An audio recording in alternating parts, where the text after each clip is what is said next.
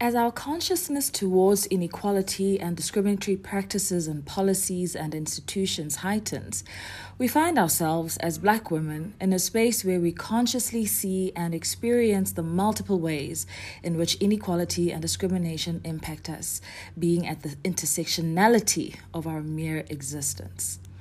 Hello and welcome to a new episode of the Workplace Revolution with me, Sihle Bolani. Today, we're taking the conversation to the UK with Pamela Bortey, a professional personal assistant for high volume, high pressure marketing directors in the music and technology industry.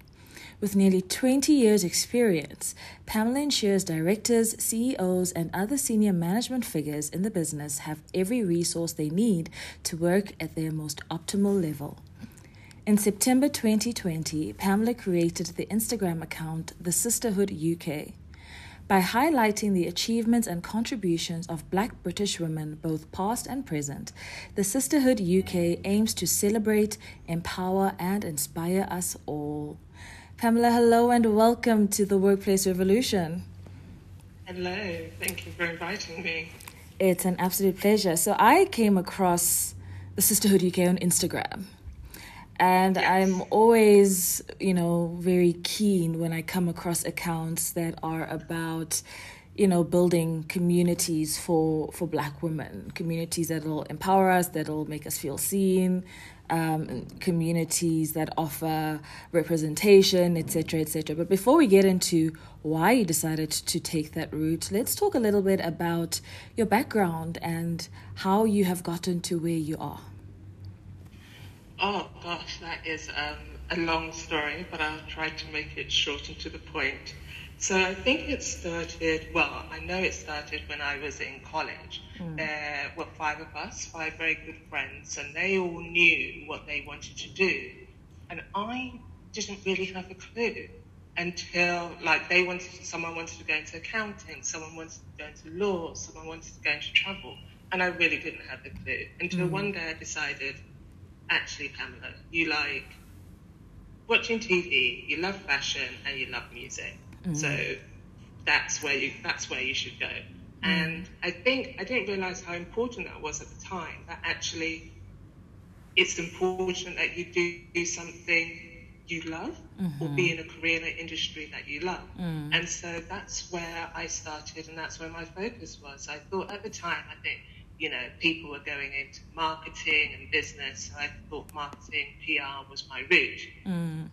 And we had to do work experience. And back in those days, I just wrote letters and I started big. I, I wrote letters to all the top designers, all the big TV, you know, companies. Mm. Um, even not even just in the UK, even to the US. I sent letters everywhere. Mm. And that's where I started. I was lucky enough to get work experience with Westwood. Um, I was then, I mean, my course, the work experience had finished, but mm-hmm. they allowed me to come back and go to um, the Paris fashion show. Mm-hmm. So it was it was quite funny because at the time, here's me, I think I was 18, 19 at the time, mm. and I'm not a seamstress, trust me. here, here I am at the fashion, um, at the Paris fashion show, and I'm pinning, you know, supermodels. I have no idea what I'm doing. I'm saying in my head, stop shaking and just don't pin Naomi Campbell and it will be fine. right. And literally, that's what I did.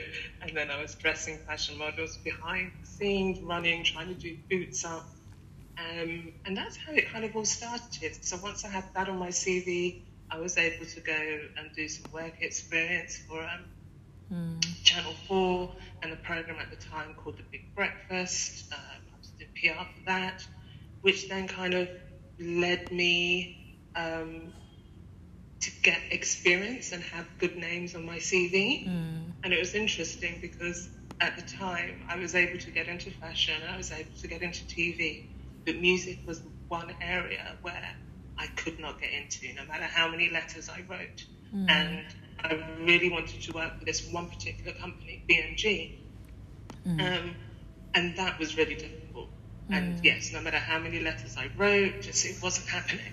Mm. And then at the time I'd finished university and I was working in a gym um, just because I wasn't sure what I wanted to do at the time, and I was mm. kind of writing letters, and nothing was quite happening. But I knew I needed the job, and I've always worked. I've never not worked. Mm. Um, and then one day I was playing the first Alicia Keys album at the gym, and a member comes up and was like, "Oh, how did you discover this album?" And I was like, "Oh, because at the time I would go into um, music record shops, mm. and I would mm. literally just browse the counters." And just pick up albums that kind of looked pretty at the time. I may not have heard of the artist, mm. um, but I would literally just browse and pick up something that I thought this looks interesting. Um, and so I picked up the Alicia Keys album and was playing it at work. And the gentleman happened to be a TV promotions manager mm. at BMG, the one record wow. company where mm. I wanted to work.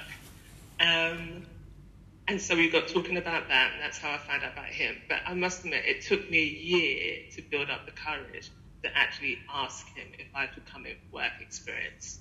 Mm. And so when I finally did, he said yes, of course.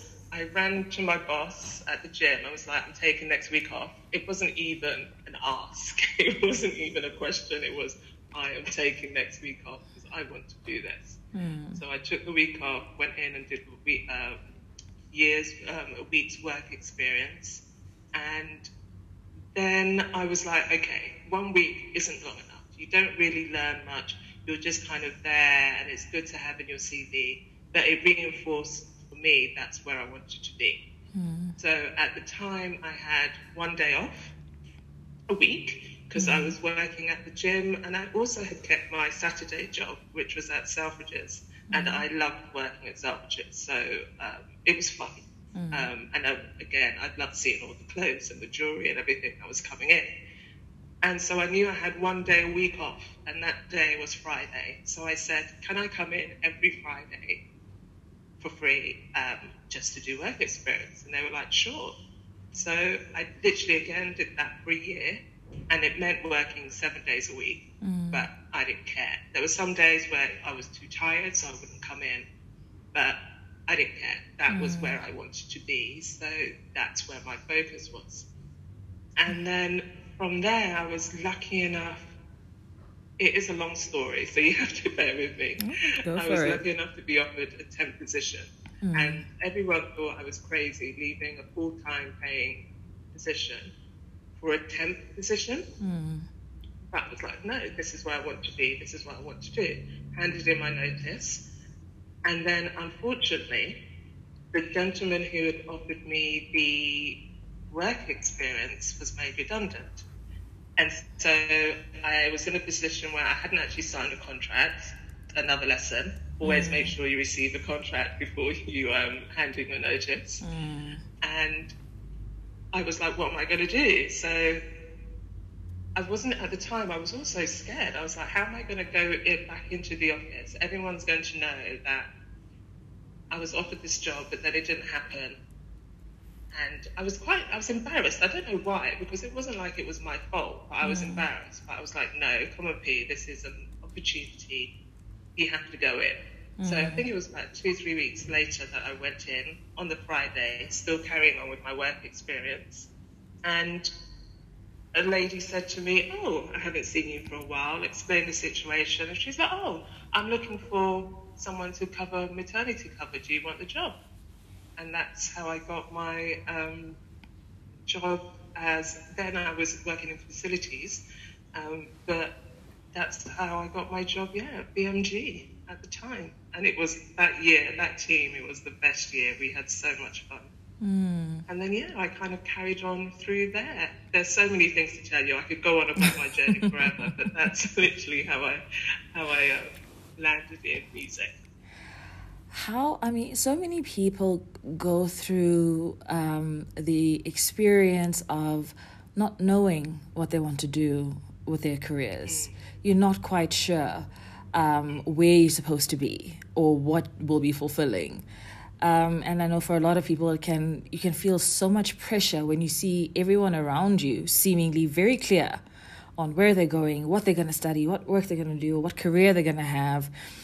How did you withstand that pressure or what was the experience actually like for you to see everyone else around you seemingly having it together and you're still like mm, don't know um, it was hard because like i said there was five of us and four, four of the, my friends they knew exactly what they wanted to do and they had the clear um, road in their map or yes travel law accountancy. They knew exactly what they wanted to do. And I felt it hard, I'm not going to lie, looking mm. back. Um, I did find it hard. And I think I chose subjects as I chose business, history, and communication studies to do my A levels in. And actually, I'm not even quite sure how I came to the, the decision.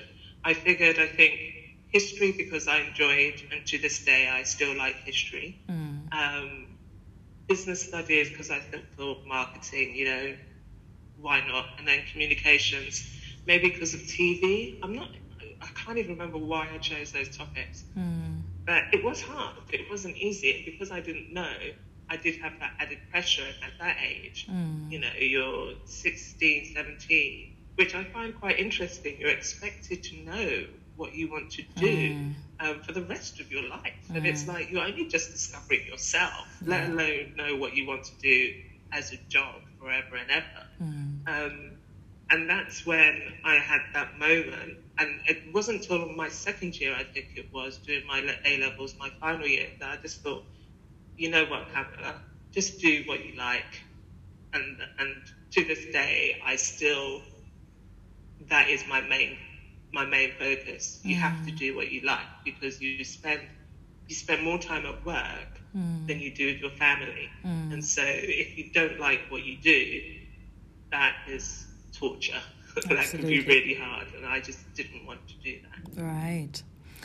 Now, you know, under normal circumstances, when we are, you know, in our careers and something happens, like for instance, it could be retrenchment or your company just shuts down um, or maybe you are constructively dismissed, whatever the case may be.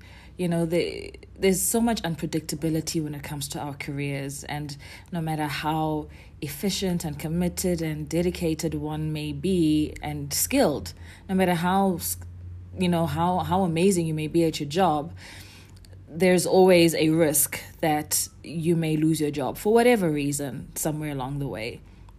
Yes. And there's a compassion that people in generally have in general have whether it's family and friends or whether it's the broader community that we have for people who uh, lose their jobs or whatever the case may be. And you know it's okay. You know you'll get another job. Just you know be patient. We got you whatever the case may be.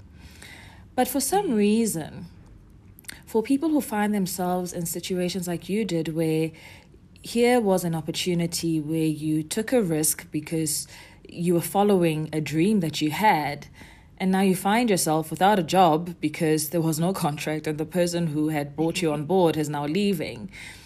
You specifically had said that you felt some sort of shame around that, which is very interesting for me because the reality is that in so many instances, there is a lot of shame that people direct towards people who have taken a risk and it hasn't worked out the way they hoped that it would. How did you handle that? I. Oh, that's a good question. I had to say to myself that this is what I want. I had to put myself out there and not hide mm. because I knew that this was an opportunity for me. Um, yes, the again the temp job hadn't hadn't materialized, but I had to remind myself that was through no fault of my own. Mm. And if hmm. I wanted to carry on and work for this company, and that's what I wanted to do, mm. then I literally had to pull my shoulders back and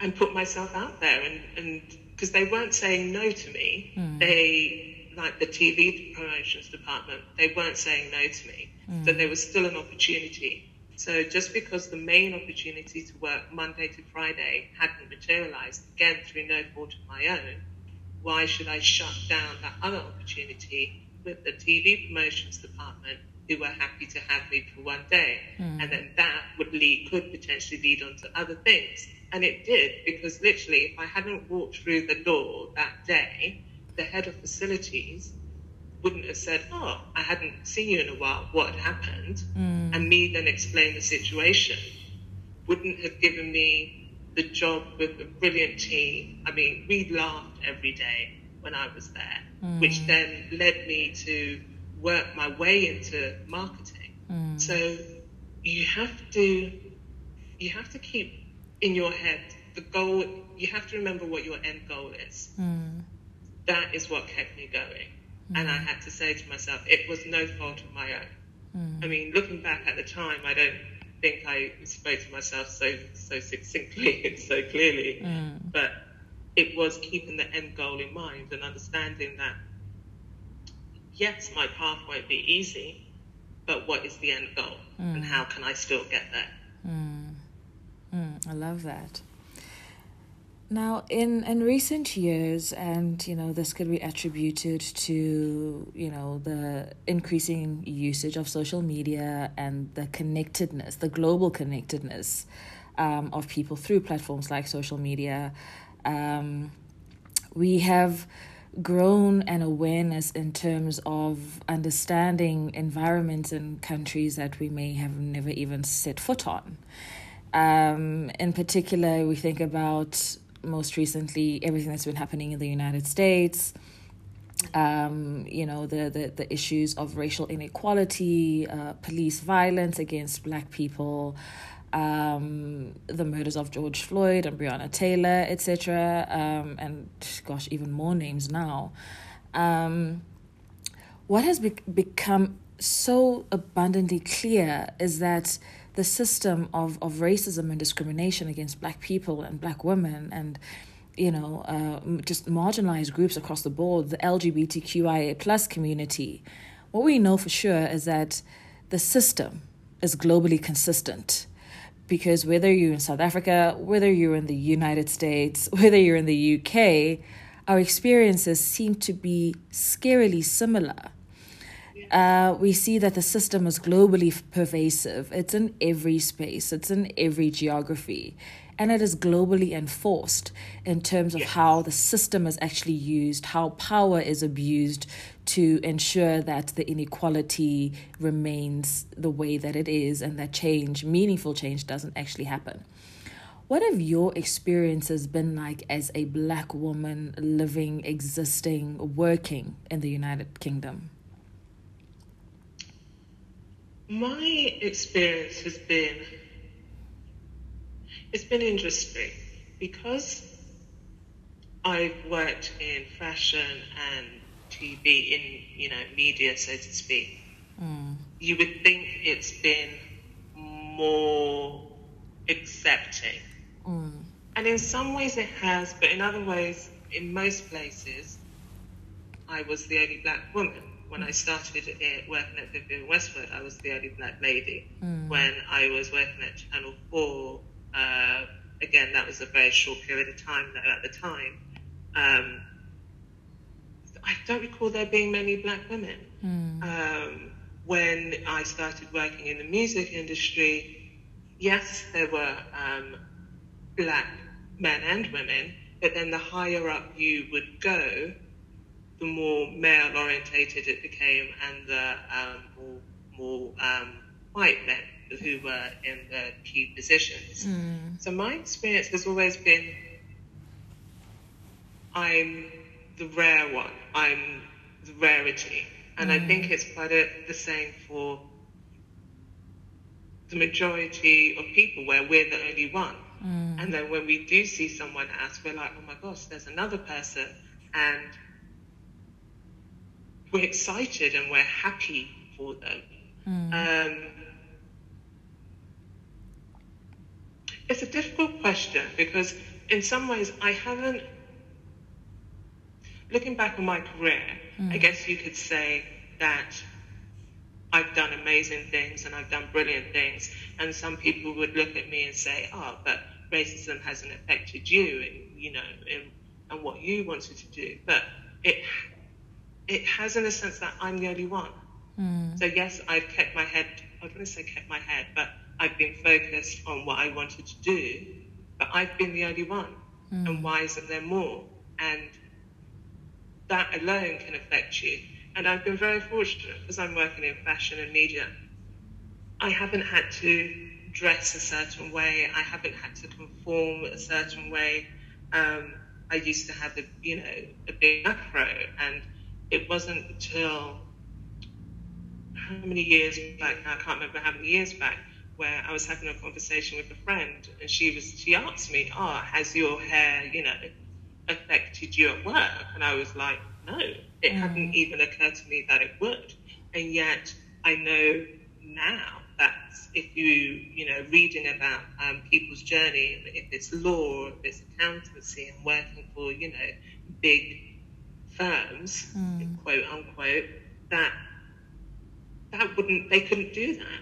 Mm. Um, you know, it wouldn't, as you know, reading and talking to people, it doesn't look professional. And I'm like, what's professional? What's not professional about my hair. Mm. I mean, and I couldn't imagine having to go through that and kind of almost hide yourself mm. or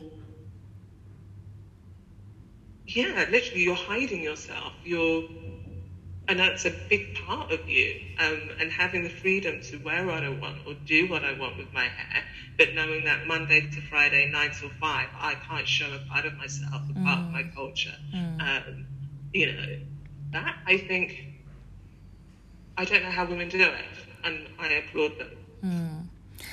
It's definitely something that you know is, is is quite common as far as the policing of of black identity and culture is concerned within the workplace, because you know work culture and professionalism is always linked to European and Western standards that are not black, and that are not of color. Um, and you know, it's been very interesting to me to see more and more conversations from women from the UK speaking about this issue of professional and non professional hair. Mm-hmm. And then you have a Boris Johnson, and you're like, Sir, exactly. exactly. you're a whole prime yeah. minister, and this is your hair. and nobody has an issue with it, you know, because he's a white man. Exactly. And it's so insane because how do you explain, justify the fact that the hair that grows out of people's scalps naturally is unprofessional. And yet there are policies that support this and enforce this and force people to either wear wigs or to chemically treat their hair to straighten it. Um, and it's just, it, it's, it's all just so exhausting. I agree. I mean, I I just can't fathom. I mean, I just can't. I I don't know literally how women have done it. Mm. I really don't. Mm. What is it that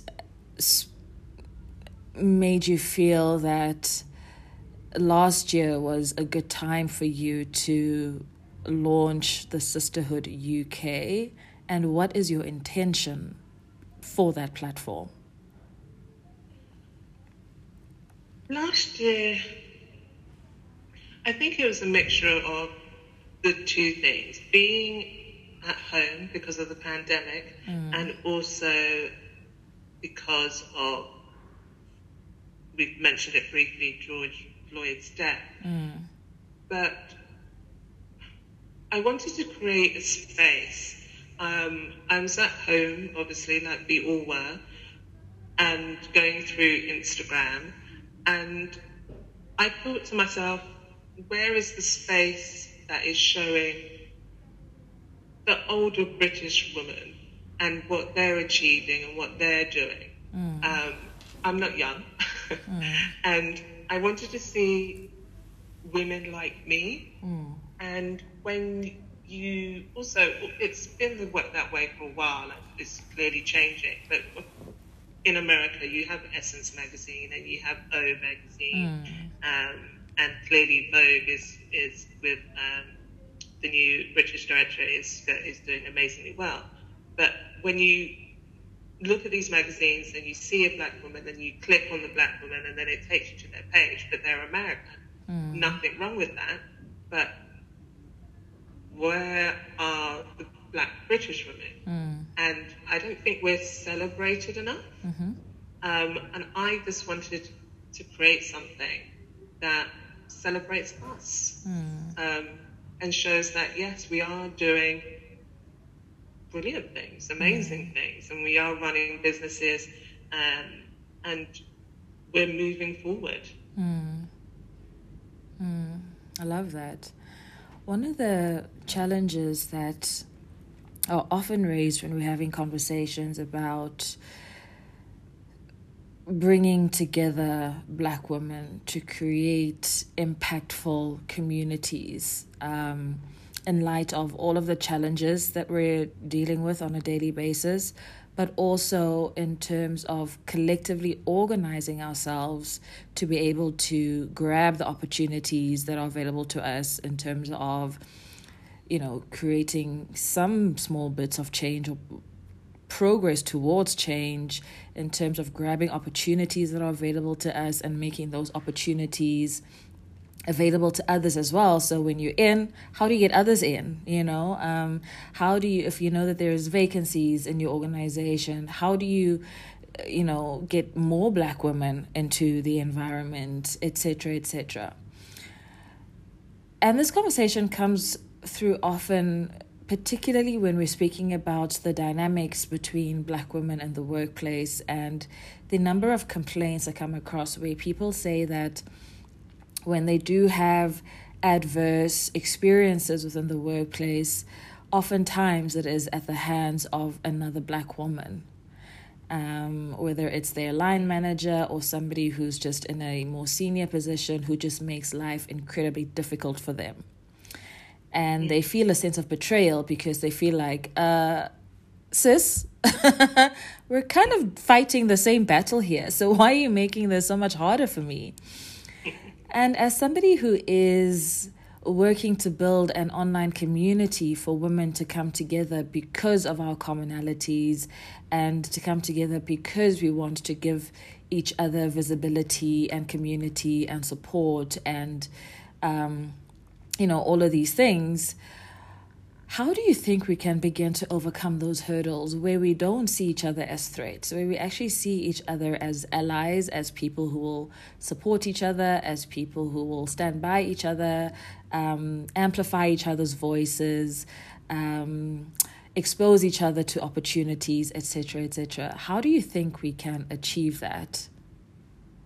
Oh, that's a difficult question. Mm. I think First of all, we have to understand why um, women and black women have felt that way in the past. Mm. Um, because for women and black women to get to the position they they are in, mm. they had to work extremely hard mm. to get there. And I do think there is also a bit of maybe I don't want to say the younger generation, but when you made it, quote unquote, people expect you to help them without actually you putting in the work as well. Mm-hmm. And so you have to understand that yes, we are there, we're in that space, and I, for one, will happily help you, but you also have to put in the work. Mm-hmm. It's almost like the same thing as doing, um, you know, you're manifesting. You, mm just because you're saying, I want this, I want this, I am this, but without doing the work doesn't necessarily mean you, you're going to get there. Mm. So in, we have to have those conversations with our younger generation, with our nieces, with our sisters, and say, look, just because that person is there and they, they quote unquote made it, mm. doesn't necessarily mean doesn't necessarily mean that they will have to help you. So we have to be aware that one, we can't just expect someone to bring you in without you doing the work. And mm-hmm. probably what's happened in the past is that we've brought people in and then they haven't done the work, and then that kind of has a knock on effect on you because mm-hmm. of what you're trying to create. Mm-hmm. But in your workplace, people will then look at you, and that's almost then taken you, pushed you back a few steps. Mm. And so at the same time, you also have to realize that one, we can't do it all alone, mm-hmm. and two, it is about helping people and bringing people in. Mm. And I will happily bring you in. I will happily um, put you in touch with people, but you have to do the work. Mm. And I think it's it's twofold. It's making people realize, yes, you have to do the work, and hopefully women realize that we can help each other mm-hmm. and we should help each other. It's not just all about me. Mm. And if how if we don't actually help each other, how are we going to see change? Mm. Mm. Absolutely. And so, for the women who do join your community, the Sisterhood UK on Instagram, um, what is the experience that you want them to have after interacting with your account? I want I want to create a space where people, where black women know, one, they are seen, mm-hmm. two, they're encouraged, mm. and three, they're inspired. Mm. I want them to see that, yes, there are other women out there, black women out there, doing incredible, incredible things, starting their own business, um, speaking about financial wealth and how they can build generational wealth. Mm. Um, and if they can see it, as the saying goes, if you can see it, then you can be it. Mm. I want to inspire. So, I mean, I I have no idea what I'm doing with Instagram. In all fairness, I mean, I'm learning as I go along. Mm. I'm, I'm learning about posting. I still haven't done, you know, reels. My cousin has to remind me to post on stories, mm. and yet I'm trying. Mm. I'm I'm trying literally to build something, and if that can inspire someone to try and build their dreams or build something, mm. then then that can surely can only be a brilliant thing. Mm. And I also want to offer support because support we don't, as you said before, sometimes in our own families, in our own friendships, when you're trying to um, build something or you're changing, unfortunately, your own circle may not necessarily build you up. Mm. But I want black women to know that they can come to the sisterhood and they can be built up.